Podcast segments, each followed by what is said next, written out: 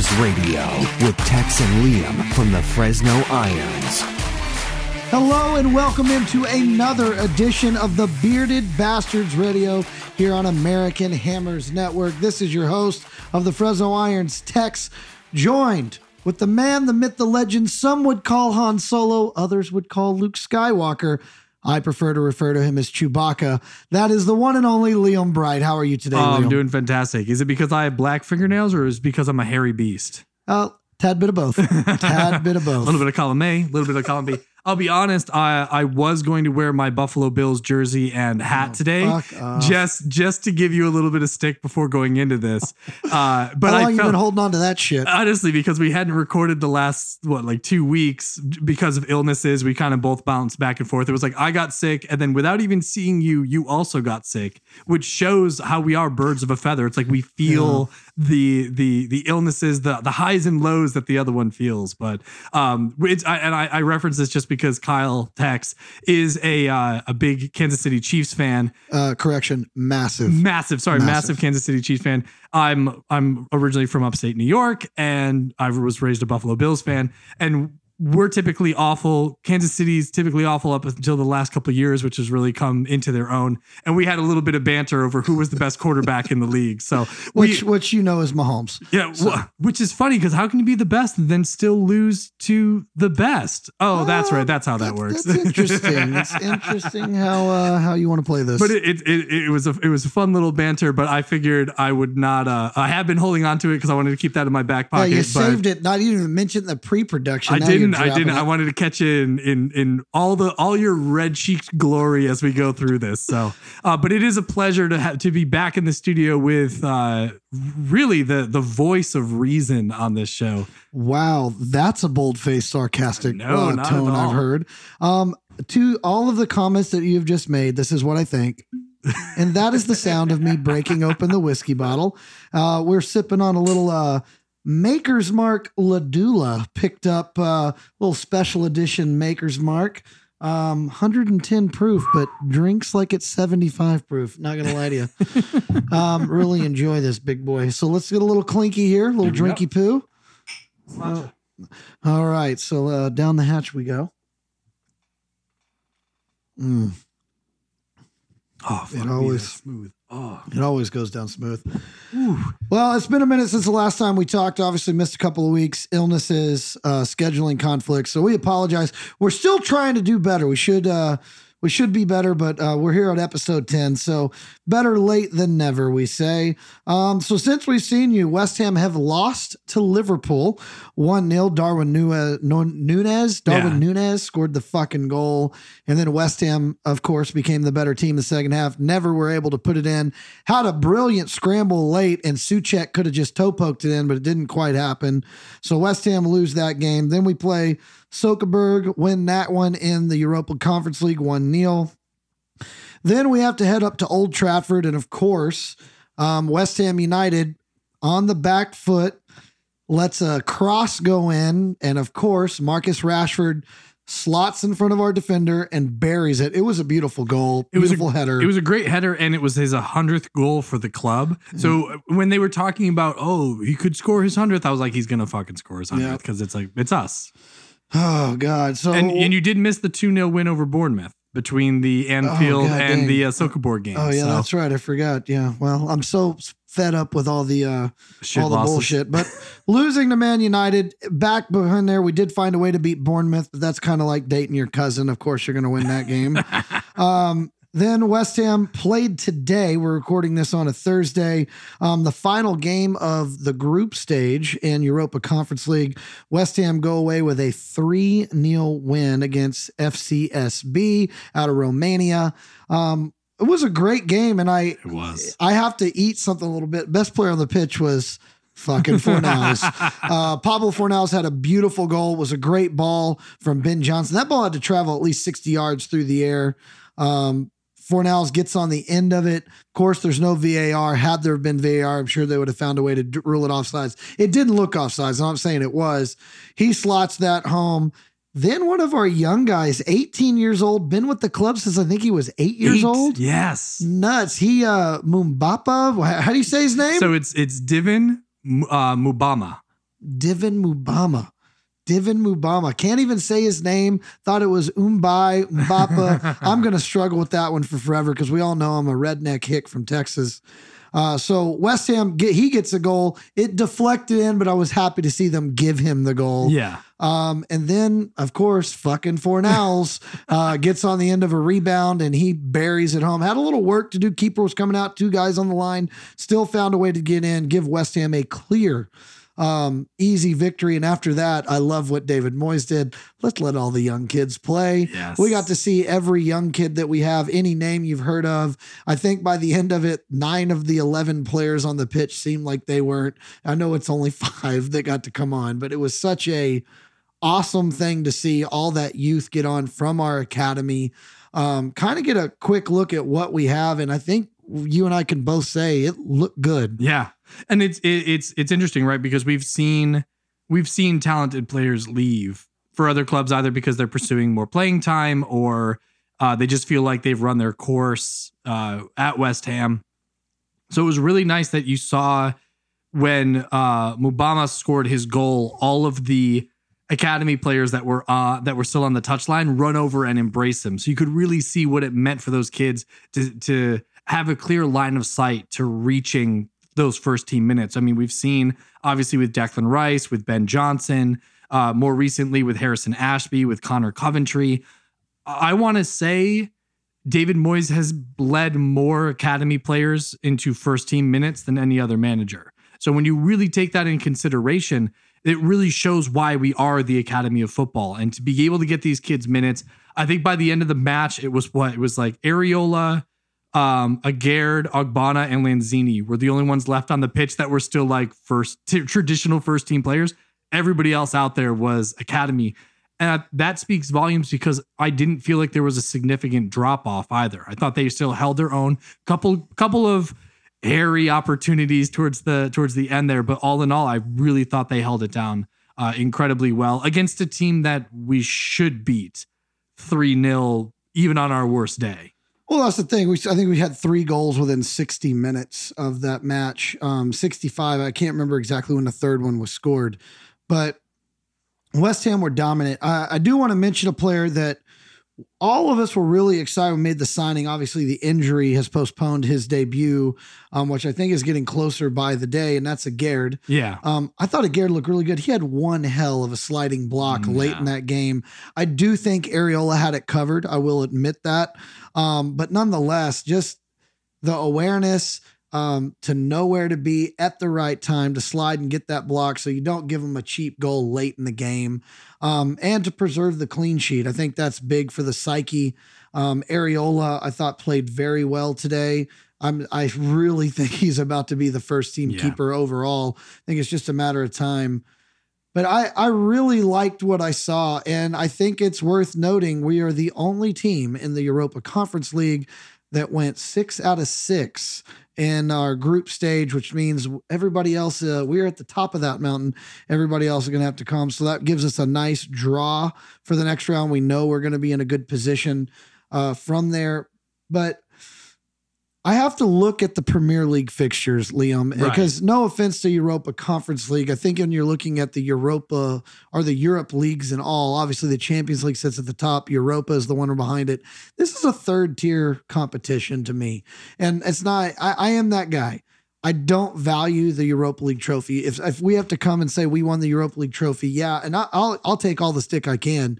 It doesn't excite me. The Europa League excites me because there's a ticket into the Champions League. Right. And I've I've been very adamant on the show. You go, what's your dream? Why do you love Western United? I want to see us in the Champions League. right. Like yeah, that's what I want to see. I want to see us go up against Real Madrid, Barcelona, Bayern Munich.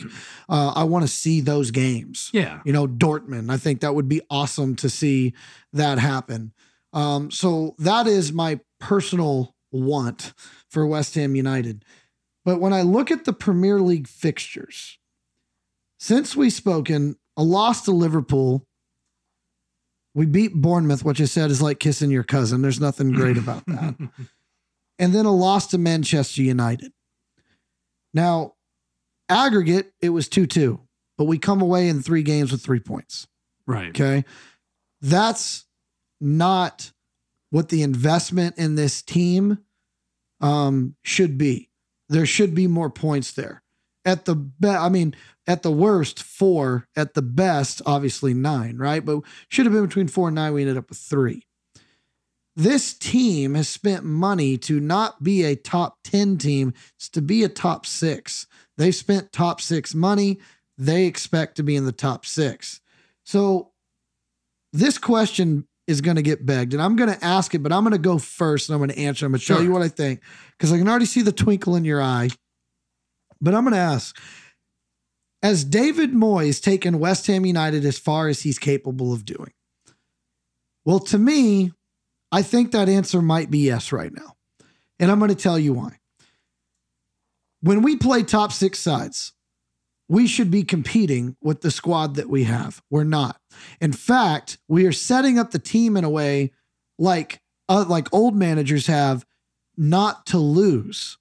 And we're losing games 1 0. We're playing defensive. And then when we have to go for it, it's always too little too late. And we don't come away with anything. We need to have, we have a squad that can play on the front foot. We have attackers that our attacking force is a top six, top seven attacking force that anybody could have in the Premier League. Scamacca was coveted by multiple clubs around the world, including multiple clubs in the Premier League. And we got him. And we're not utilizing that. Um, Paqueta is now on our squad. I know he's injured. Bowen, maybe he hasn't lived up to the hype this year, but we know what he's capable of. We've seen it in the past. Benrahma, this is his best season in the West Ham shirt. I mean, it clearly is. We know Fornals, fucking Fornals, is going to hustle his ass off. He's going to send multiple balls in the feet of the defender, but one will find its way through. And he always, he's kind of a little bit of a fox in the box sometimes, and he finds the way to get on the end of the ball. Then we have Antonio, who have you, Nostradamus Liam, said, let Scamacca go out there first for 60 to 70 minutes and then bring Antonio on and let him run those center backs ragged at the end of a game when they're already tired. And it's already proven to have dividends. Um, he scored a goal in that role. He continually causes pressure. I thought he was arguably the best player on the pitch when he came on against Manchester United. He clearly caused a lot of problems against Liverpool. Yeah. Um, just got unlucky a couple of times, unable to find the net. But I'm going to say this David Moyes is a good manager, but good managers finish seventh, eighth, ninth. If we want to take this club further where I expect us to be, we need a manager that's not going to be afraid to set up an attacking force. And I went back and I looked at how we've performed under David Moyes against the top six sides. We've had some success, but remember, you play 12 games a year against the supposed top six, right? Right. We need to be winning five to seven of those matches every year to be where I think we want to be. We're more like winning one to three and we're drawing one to two. So we're not stealing the points from those sides that we need to steal. And one, you know, one year, you know, we sweep Chelsea. We beat them home and away, and we get six points off those guys. That same year, we didn't have any other top six wins. Well, Liverpool, we did. Oh, my bad. Okay. Yeah, yeah. So it was We, Liverpool. we yeah. beat Liverpool. We won three against the top six. yeah. And so it's a frustration for me of where this team is right now and where I believe it should be with the investment that's put into the squad. And I understand there's been injuries, but you, as the manager, have to prepare for all contingencies. Sure. So I I won't discount what you're saying. And I feel like a lot of the times when we have these types of discussions, I'm usually going to be like, you're dead fucking wrong. And let me tell you why you suck at doing this. And that's usually like the, the place. I don't disagree with a lot of the points that you've made because they are valid points. I mean, we all see the results. We and this is a results based business at the end of the day.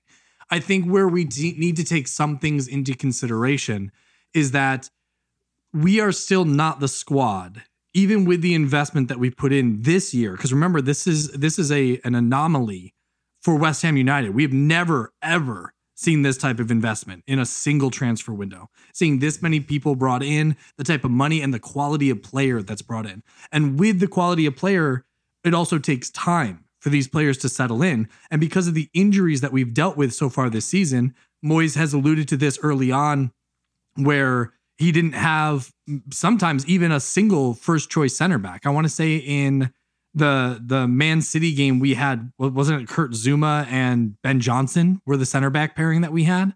And and yeah, it sucks that we lost that game, but we've seen Erling Haaland score a friggin' hat trick against Manchester United. And then Phil Foden was like, you know what? I'll have a one two. I'll have what he's having. And they freaking like bury some of these teams.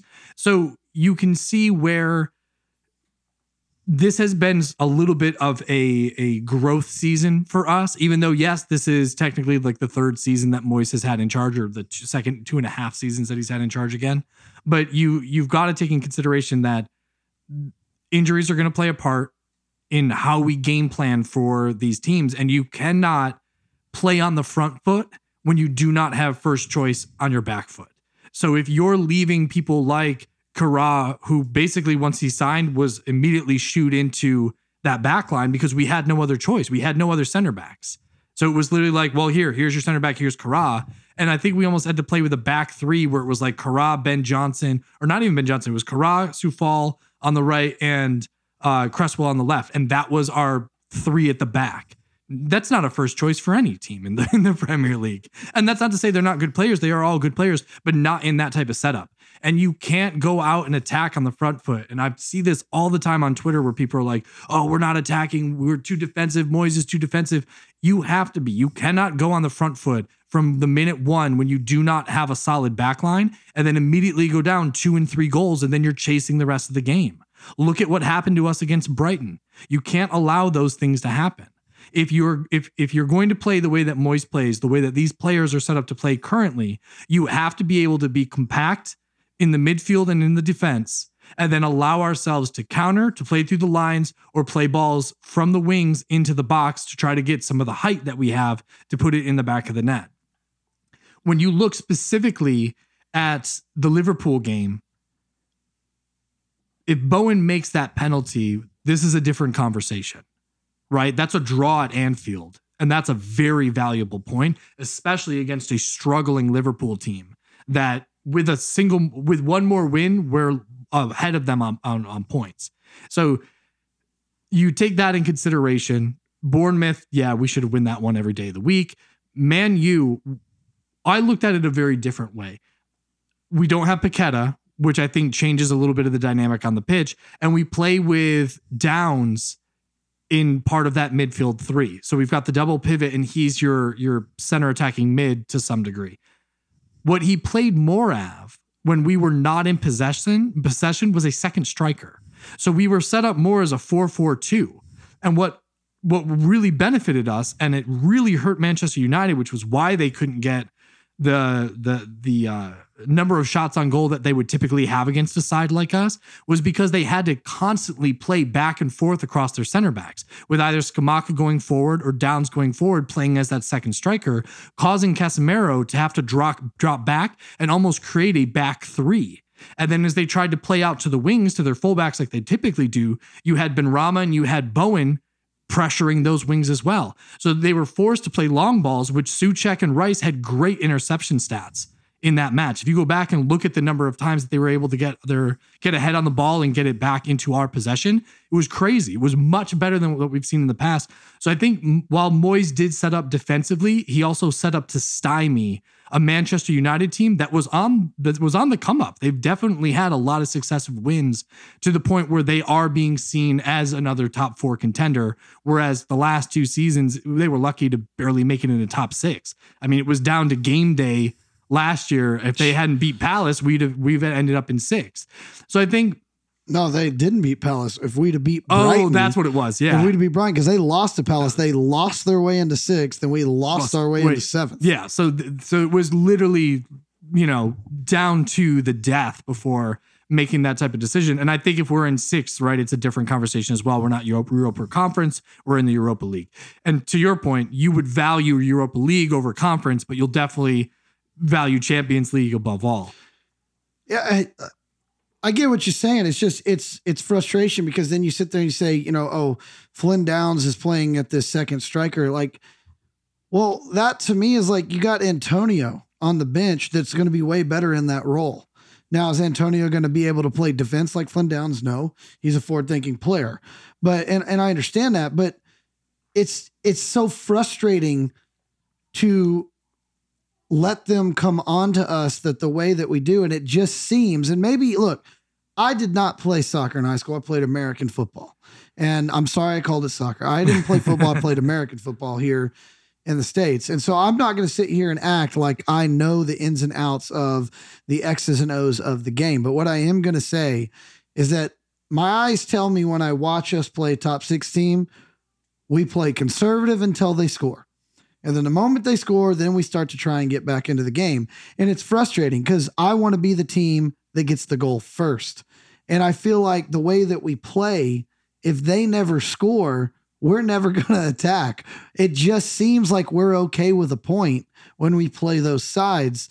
And if we want to be a top six side, you have to compete with the top six. One of them has to go because you're trying to take their spot. And that that's what's so frustrating for me is because I look at Liverpool this year and Liverpool aren't what they are. Uh, Liverpool is understanding right now the mistake they made of not keeping Sadio Mane happy. They know that now. Okay. And I think Salah, who was looked at as the best player in the Prem for a while, is understanding that a big part of the reason he was as successful as he was is because he had Sadio Mane. Yep. Okay. And so that's happening. So Liverpool is wounded, if you will, or fi- they're still figuring it out. And you got to take advantage of that moment. You have to. Manchester United, yes, they've won some games. They have not played the schedule we have played. No, not at They all. They have not. It's not even No, close. no. So what does Manchester United do? What do what do good teams do? They win the games they're supposed to win, right? We don't do that. So we have to find a way to make it up. There's been too many moments, and maybe I'm wrong to blame Moyes. But at the end of the day, the manager's got to ask, and you said it earlier, it's results based business. The results don't match the investment, they don't match the expectation. And expectation is what gets people fired, right? Right. They're like, we'll agree with that. So David Moyes is a good manager, and I'm incredibly thankful for what he's given West Ham United. But I am starting to wonder if he's taken us as far as he can go. He has to show me as a manager that he can be adaptable. Greatest manager in English football history, Sir Alex Ferguson. Never like he constantly changed the way he played. He evolved with the game. And I'm not sure David Moyes has that ability. And that's what scares me, Liam. See, I would I the only reason I disagree with, with in, in that regard is that it was a different game for a good majority of what Sir Alex Ferguson had to deal with versus the what the game is now. And when you look at what David Moyes has been able to do, and I I, I want to say it's a recent it was a video clip that recently came out came out with like uh, Jose Mourinho, right? Not really anybody's favorite manager, Uh, but he had a very interesting point where he said, "Look, you're not going to teach Cristiano Ronaldo how to head the ball. You're not going to teach him how to take a corner, how to take a free kick. You're going to teach them how to act as a group. And when you look at the the early episodes that you and I did under underneath when it was uh, Pellegrini, and we talked about the rot that was in the locker room, the rot that was in the club. You don't have that. You don't have that anymore. That is not a talking point that we have about this West Ham squad. And with all the investment and all the new bodies that had come in, you knew there were going to be some conflicting personalities, but there still isn't that that tension that we'd had in the past. You still see players laughing and joking around and like yes, there are the little clicks here or there, right? Like you've got the English players that kind of click, you've got the Czech boys, you've got the academy players, you've got the French speakers. So yeah, there are to some degree there are clicks, but there's still the camaraderie as the entirety of the group, and nobody on that on that team ever throws anybody else under the bus. They're always like, "Look, we win and we die as a team. Like this this is the way that we exist." And I think with David Moyes, he's been able to bring that back to the club. Like this is the um uh um Ron Greenwood. This is the John Lyall era of of West Ham United, where there there was a team that just felt cohesive.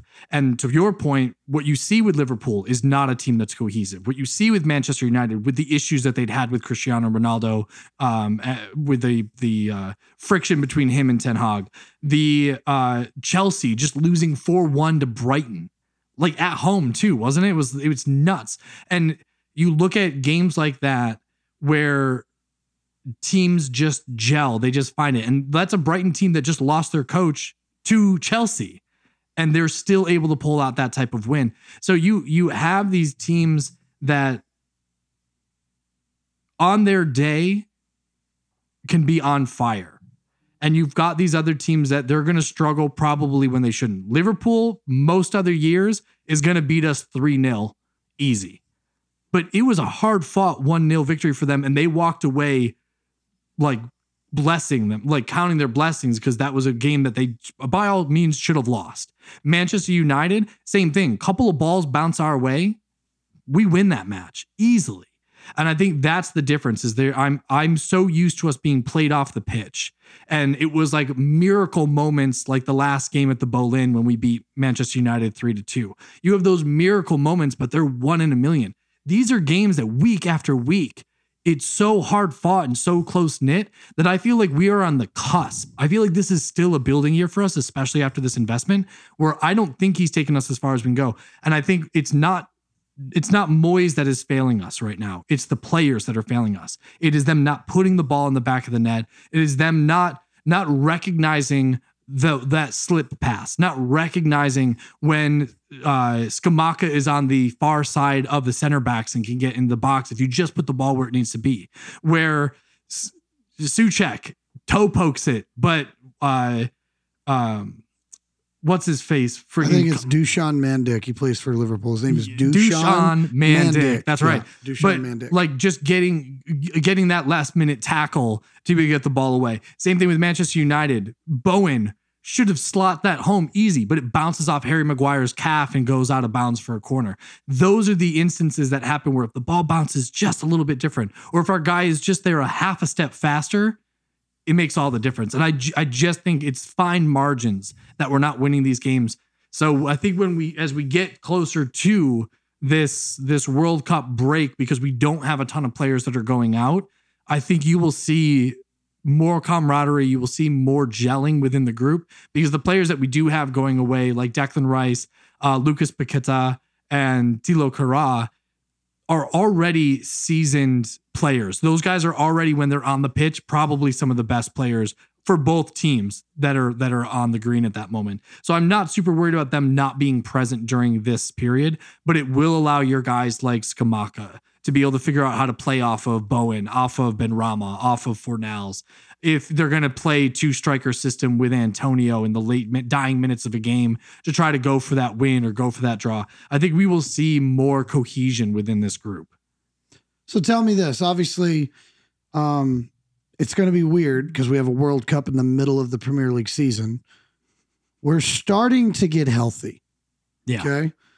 Um, barring anything crazy at the World Cup with any of our boys that are going to be there, when we come back from the World Cup break, this squad should be at full strength, you know, barring anything that happens, right?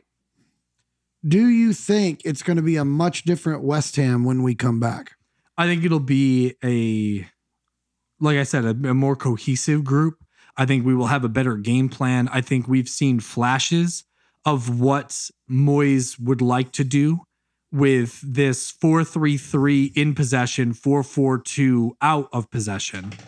Uh, and I think if you don't have Downes and instead you have Paqueta because you have your first choice, Paqueta plays more of that Jesse Lingard role that we saw when he was on with us for loan. Like he plays more of that false number nine. He plays, you know, a hybrid role, attacking midfielder, second striker, which I think will play really well off Scamacca. We've already talked about their link up play and how well they they they how well they're gelling together as an attacking unit. And because we haven't had first choice center backs at the beginning of the season, then we start losing our midfield options. This is where it does start to get a little bit hairy. So allowing these players to all get healthy, they don't have this hectic schedule that we've dealt with. We've played more games than any team in the Prem. Every team we've played more games. Our our players are they're more tired. There's no two ways about it. Our guys are more tired than any other team in the Prem. So I but we have a bit more depth now. And as you have people getting healthier, we're going to see a much stronger squad coming out of the World Cup. Man, I God, dude, I want to know what you're drinking. I really I'm do. having Maker's Mark right now. I uh I I'm not sold it's gonna happen. Um I'm not sold it's gonna be the same thing because I I think you know you mentioned like the ball's gotta bounce our way a little bit. Well, to me, luck is when hard work meets effort, right? And I sometimes I wonder. Sometimes I wonder, are we putting in enough work? Are we giving enough effort? Um, it's just maybe I'm I've got I'm a glass half empty full today. And I'm I'm sorry about that, but it's I'm glass half empty. I just think West Ham United, where they're sitting right now, is it's it seems like we're a mile off the pace of where we should be. And that's a long way. There's so much that we have to make up for that we screwed up with in the first part of the season. We fucking lost to Forest. like that still bothers me yeah. when I think about it. Cause Forest is shit and we lost to them. Like I it's just it's so embarrassing. It's like it's like somebody finding out that, you know, you're going out with somebody that everybody knows the village's bicycle and they find out they catch you on the date with them and you're like, "Oh shit." Like it's embarrassing to lose that game. And I I don't think I've gotten over the embarrassment of fucking that. But even that match, remember, was we hit the crossbar like three times, you know, and uh the we got the goal chalked off because they said Antonio influenced the play by running into the center back that stepped over in the path of Antonio's run. So, like, not even trying to block the ball, just purely only blocking the runner, which should never be a foul. So, you've got a call going against us in that one, which, if one of the balls that goes off the post goes in, we win that game at least 2 1. You look at uh, the Chelsea game, which Cornet has the the header that goes off the post, and then he has the goal that's also chalked off. So if the balls bounce our way or the the the calls go our way, we win that one four three. That's an additional six points right there. Bowen buries the penalty against Liverpool. That's a point. That's a, a point that we get.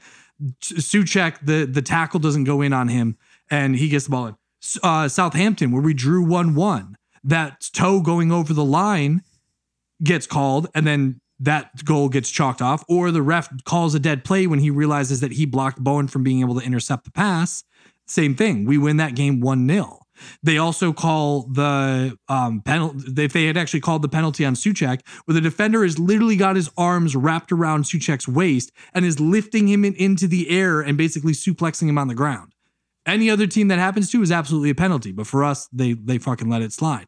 So I think it's the inconsistency in the calls, and you and I in our red card and yellow card uh, assessments have called out the the professional referee organization PRO in those moments because there has not been that consistency. And yes, I get that it affects every team. It's not just us. It's not like we're the redheaded stepchild of the Sometimes of the it feels like we are though. it for sure is. Maybe we're the claret and blue stepchild of the of the Premier League. But I get it. Some of these calls just haven't gone our way. They haven't gone other teams' ways as well. But if they do, it's a very different season. And I feel like it's a very different conversation versus what we've had because we've seen the potential of what we are able to do in the Europa Conference League. And as much as you say, like, well, that's not really the stiffest com- competition, sure, it's not, but there are still good teams.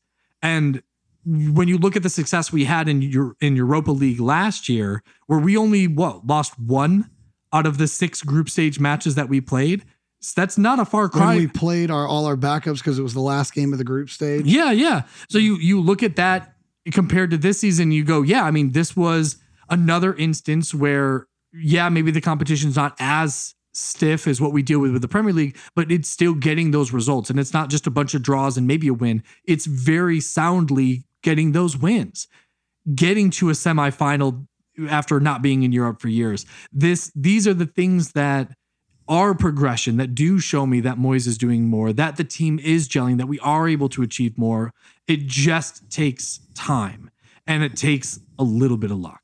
You listen to a lot of Tony Robbins, don't you? Fuck that guy. I don't listen to a goddamn word he has to say. A giant behemoth of a man. His fucking chin is bigger than my chest bone. Well, this is what always cracks me up about Tony Robbins is it's very clear you just intimidate people to get what you need Fuck's you're sake. huge. Yeah, you're just a massive mountain of a man. And like that'd be ah. like if you put Andre the Giant as like a public speaker, and you're like, "Oh, I'm surprised people listen to him." Like, I'm not. He'll fucking smother them. Oh man, I you know, look, I, I want to be wrong. I really do. I really honestly want to be wrong, but I am struggling right now to see what you're saying. I know I know that you're smarter on this stuff than I am. And I'm not saying that to discredit myself.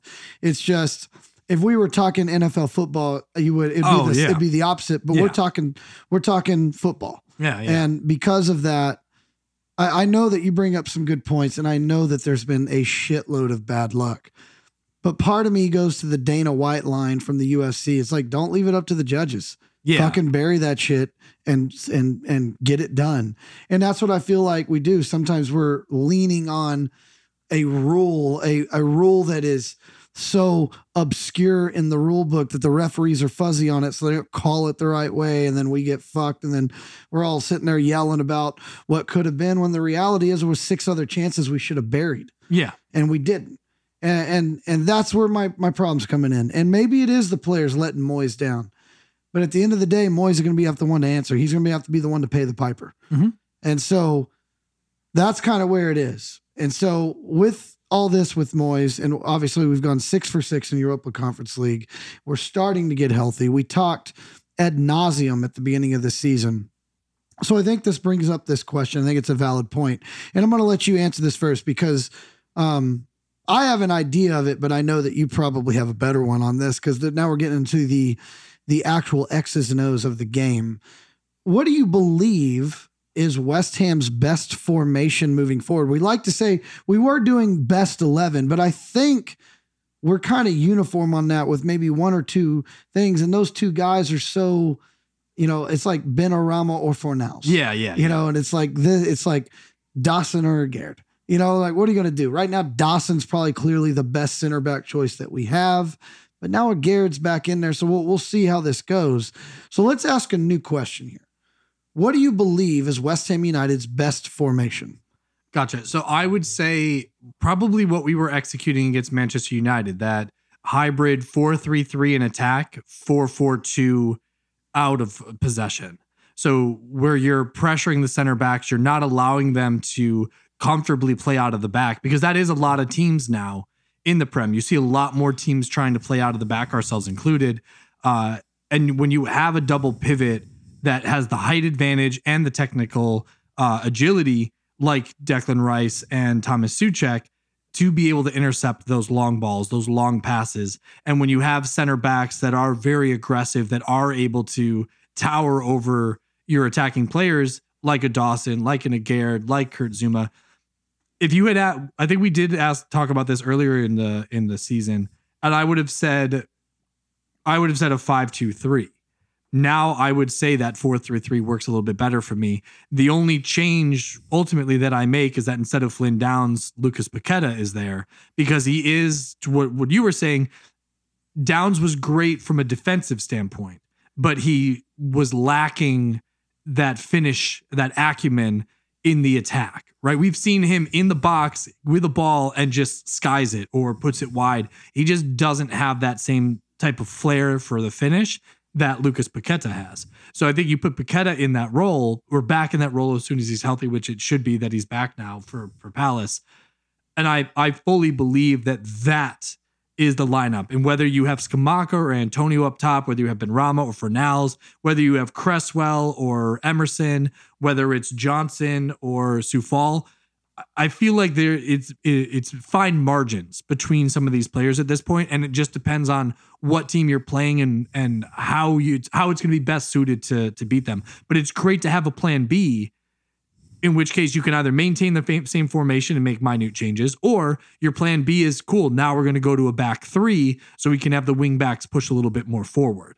But I think that four three three for me is is the most solid setup that we're probably going to see with the players we have available. But I'm interested for you. Do you do you see similar, or do you have a different viewpoint on this? I I honestly think I'm going to go back to what I said at the very beginning and and what I you know and I think I said in episode two. I, I believe our best formation's a back three. I think now that Aguerd is coming into being healthy, I think we're going to see the three players he wants back there, which I believe it'll be Aguerd, Dawson, and I I honestly think it'll be Ogbonna or Zouma as that other one. I could see a rotation there. Um, but I, I think it's a back three because I think our best players that we have available, it would be to the benefit to play like a three five two, three four with a you know three four four. I mean Three four three. Yeah, th- yeah, three yeah. four three or or something to that nature because of what we have available and you know the best players got to play. So it's the you know it's age old question chicken before the egg egg you know or whatever. But you have to say as a manager am i going to put my best guys on the pitch and run a formation that allows me to get the majority of them on? Or am i going to run this system and make my players fit into the system? I think both ways work, and I'm not saying one's better than the other, but I think if you're David Moyes, you've been when you're reading the tea leaves and everything they did in the offseason, he clearly wants to move to a back three. Clearly does. You know, the from what he went to buy, buying athletic center backs that can cover ground. So if you're going out and you're getting those type of players, well, you're you want a back three. And you're getting guys that can run the wings, that can run hard and go.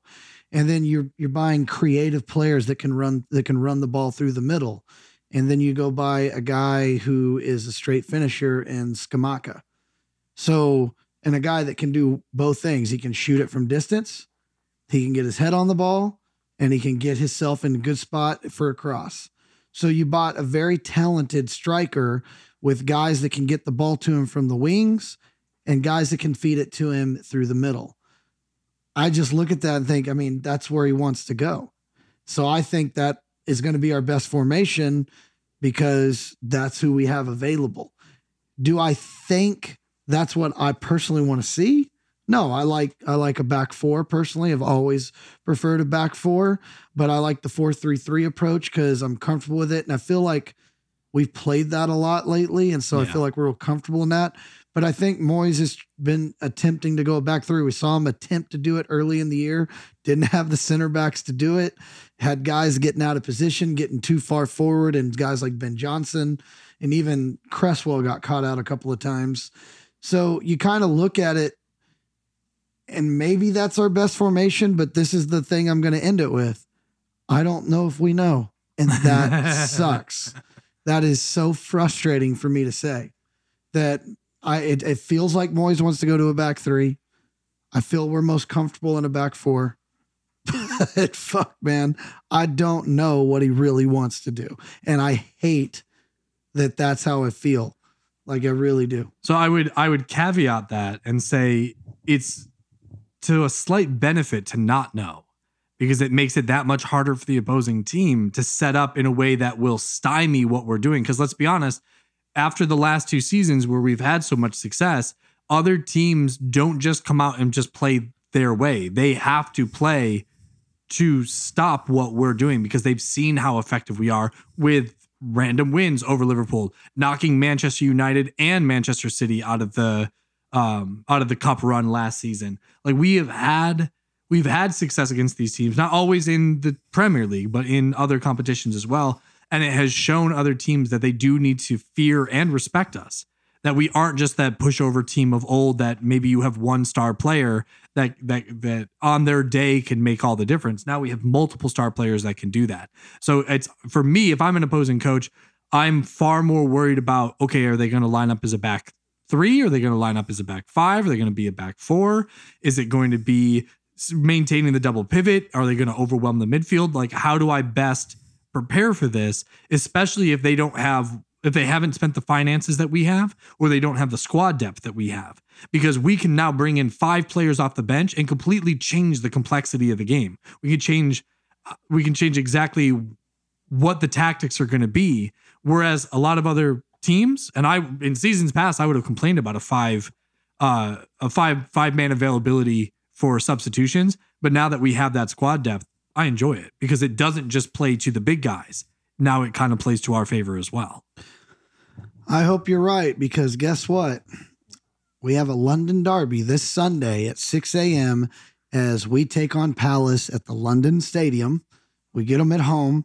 Obviously, that means Zaha and his bitch assness Yeah. will be out there. Another episode of Bitches on Pitches is expected in our next episode. Oh yes. And they also have another player that was linked with us that is still growing and becoming a very dangerous player in Eze. Yeah. So big game for West Ham United. Um, it's a London derby. It's a team Palace, who I think Palace are playing very well this year.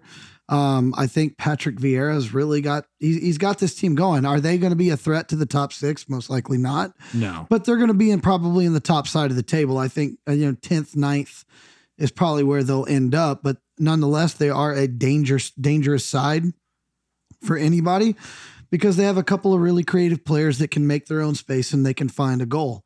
So looking at this, um, this this uh, Sunday coming up at six a.m. for us out here on the West Coast, nine a.m. for you lucky fucks over there on the west, on the East Coast.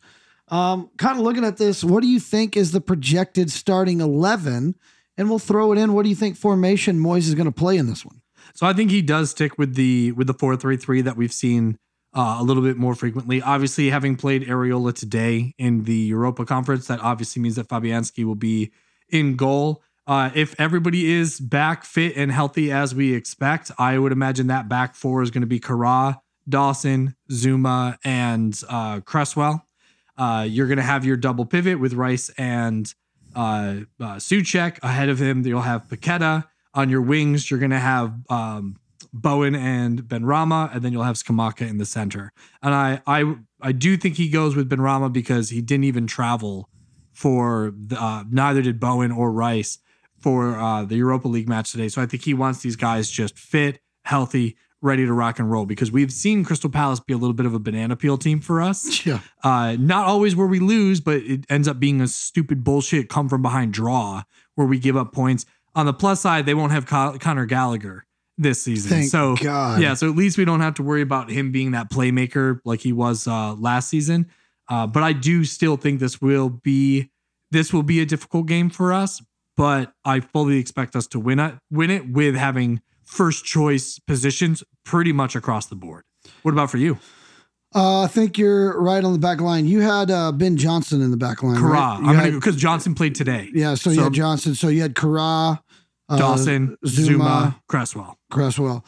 Um, I I agree with that. Um, as much as I, it pains me to to say it, I think Kehrer is clearly the best right back that we have. Obviously, Cresswell is unfortunately still the best left back that we have.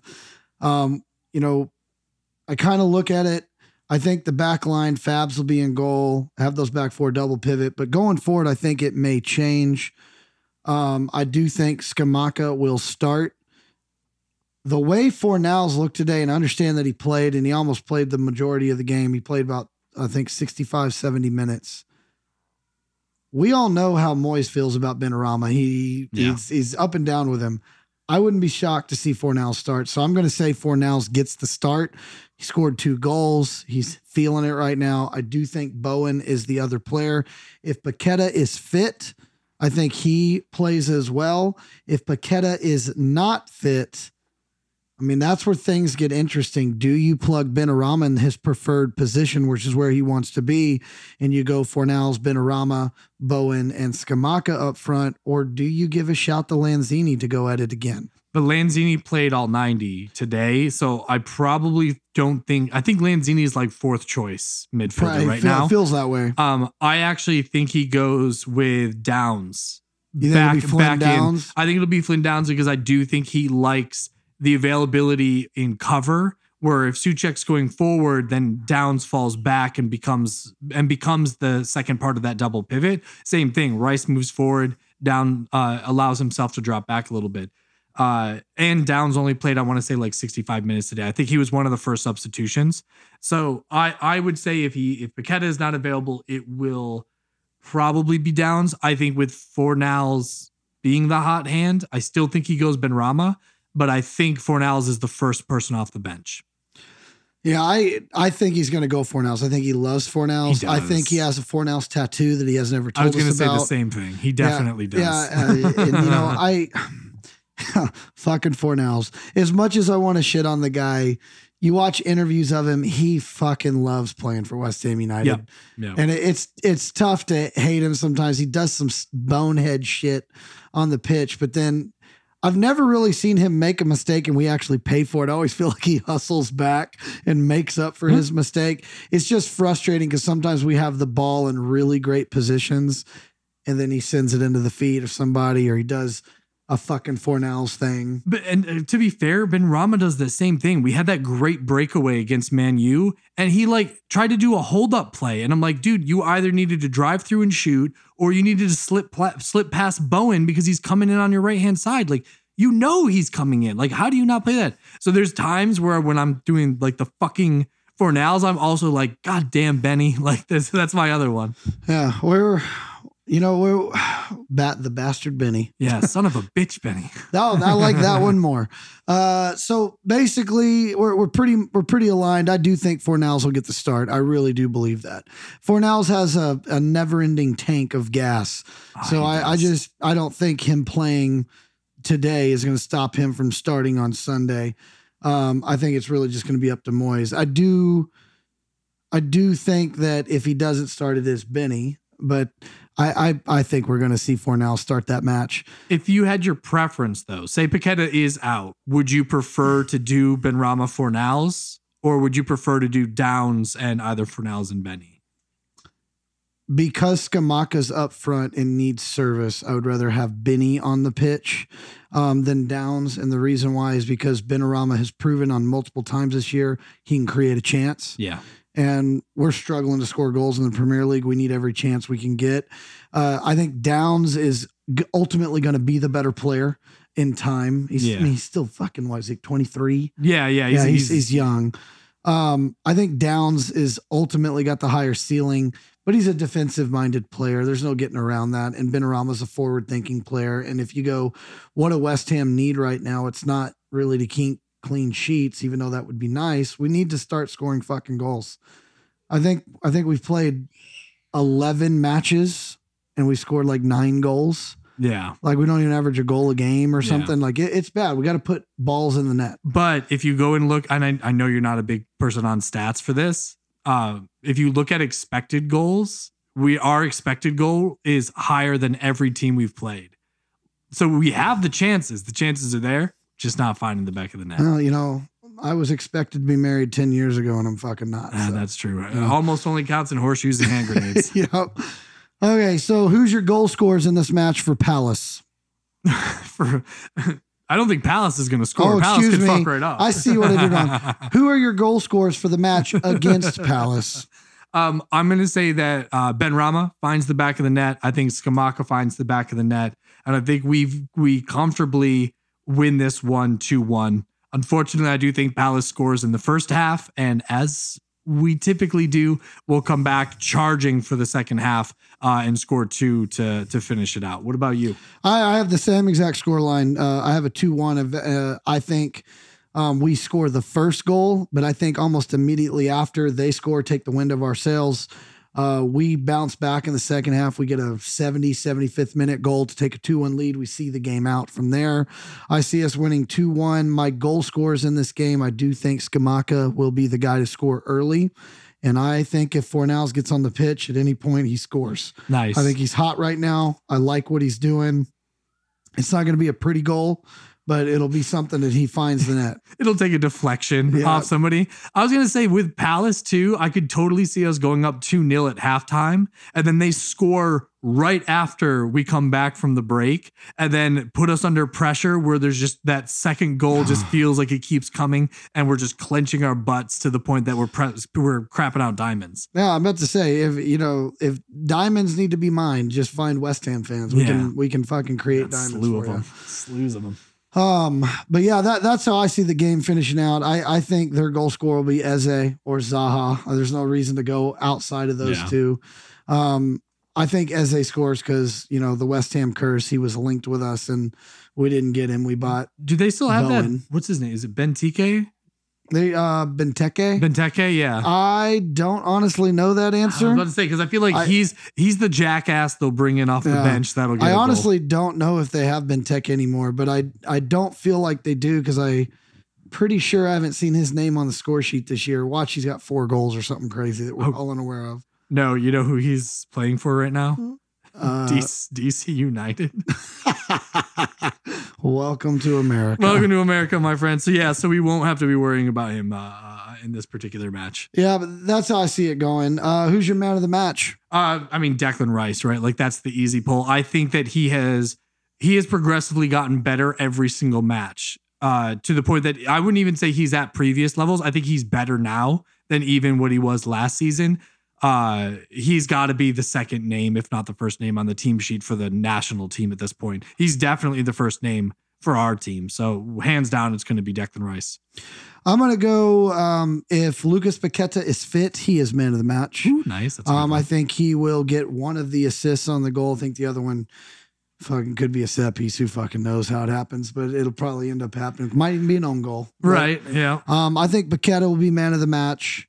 Um, if Paqueta is not fit, I do have to unfortunately agree with you. It'll be Unfortunately, I, I don't want to agree with you. I go somewhere different. But when I look at the match, Yeah. I mean, I could see it be Dawson. Like I could 100% see Dawson. This is true. Fuck it, I'm going Dawson. Dawson. If it ain't Paqueta, it's Dawson. He's gonna play out of his out of his fucking Oh god, shoes. it's Craig. It's Yeah. Craig fucking Dawson's Big Daddy Dawes, baby. Um, so that, that's how I see that going. So now it brings us to everybody's favorite part of the show. It's time for our yellow and red cards. I'm gonna start it off, Liam. Do it. Go for it. Here is my yellow cards. It's every goddamn opposing goalkeeper having the greatest game of their lives. If you watched the match today against FCSB or F- FCSB, whatever the fuck Yeah. their name is, the Romanian farmers that we played today, um, their goalie had the game of his life. We scored three goals, should have been seven Yeah. one of which was cleared off the line and goal line technology had it have been available was still disallowed it but it would have been one of those moments Yeah. and you're just watching it going where did these guys come from that like they're having the game of their life against us fucking you know liverpool's goalie yes he's good Alisson is good Yeah. but goddamn, really? De Gea, the game, the best game he's had in two years, fucking blocking everything. It's just, I'm just sick and tired. Like, can we just start testing the goalies after all our matches for performance enhancing drugs, please? Yeah. Like, I swear they're doing crystal meth because they ain't afraid of shit before every game that they play us. They'll just get in front of anything. But goddamn, that's frustrating. Who's your yellow card for? My yellow card has to go to luck. We have just not had the ball bouncing our way. And the times that we have been lucky, like with weird calls that we've gotten that maybe against a different side, we don't get that same call. Uh, it's it's just been a, a little bit of a, a nightmare, head shaker of a season. So I'm gonna give it the yellow card to luck. We could really use it against Crystal Palace, so that's why I'm not giving it the red. What about for you? What's your red card? Uh, my red card's to go to every possible trying goal scorer for West Ham United. Fucking put the ball in the corner. Put it in the side netting. Stop hitting everything at the goddamn goalie. It's getting so ridiculous. Like, like all right, last year, just so the Fresno Irons, we own a bubble machine and we set that bitch off every chance we get. Normally, right now, because the way the Premier League's going, we get to set off at the beginning of the game. And then, depending on how we're feeling, that might be it. We might set it off at the start of the second half. We might not. We normally set it off when goals are scored. Last year, I went through two bottles of bubbles. Nice. This year, I've got a new bottle for the season that's barely even dented. And I'm so frustrated with it. And it's just like, God dang, guys, come on. Like, work on your finishing, finishing practice, please. Put the ball away from the goalkeeper, keep it low and next to him because he can't get down fast enough. Come the fuck on. We need to score some goals. All right. All right. Uh, what's your red card? Red Liam? card, Hold- do, do I need to pre- preface everybody here? Oh no. I Okay, we'll be all right. right. I gotta give to the pundits, man. I'm so fucking sick of them just waxing lyrical like we got marched off the pitch. Manchester United barely hung on for that win. Fucking uh, Liverpool at Anfield barely hung on for that win. For that win. And it's it's just nuts to me that every time these conversations come through, we're barely mentioned. Like the chances are barely shown. It's just on repeat the one fucking chance and the one goal that they scored. And it, it's the big six bias is is insane. Like they've even done it this season where and they did it to us last season when we were in fourth place for the good majority of the beginning of the season where they would only show the top 3. They were showing like the top 3 again just to exclude Newcastle. You know what I mean? Or they'll do like the top five to try to exclude Brighton. Like it's ridiculous the lengths that they go through. Or uh, I think Liverpool was in like 11th place. So they literally showed teams one through 11. When have they ever shown that? It's top 10 or bust, but like they go out of their way to try to show these fucking teams. And it's, I'm just, I'm over it, man. It's like, look, there's a changing regard. There are other teams now that are going to be competitive in those top roles. It's us, it's Brighton, it's Newcastle, it's it's not the same top six anymore. And if you're gonna fucking play that game, just show the top 10 all the time. Show the top 10, and then that way you know, hey, here's your top four, here's your top six, but these are the these are the teams that are coming for them. It's not that fucking hard. Well, Liam, welcome to my life with women. You know, like uh, I, I'm always on the list, but never at the top of it. That's true. So it, it's just, uh, you- you're right. But, you know, with that, we want to say thank you to Tim and Lee for allowing us this opportunity to do the Bearded Bastards Radio here on American Hammers Network.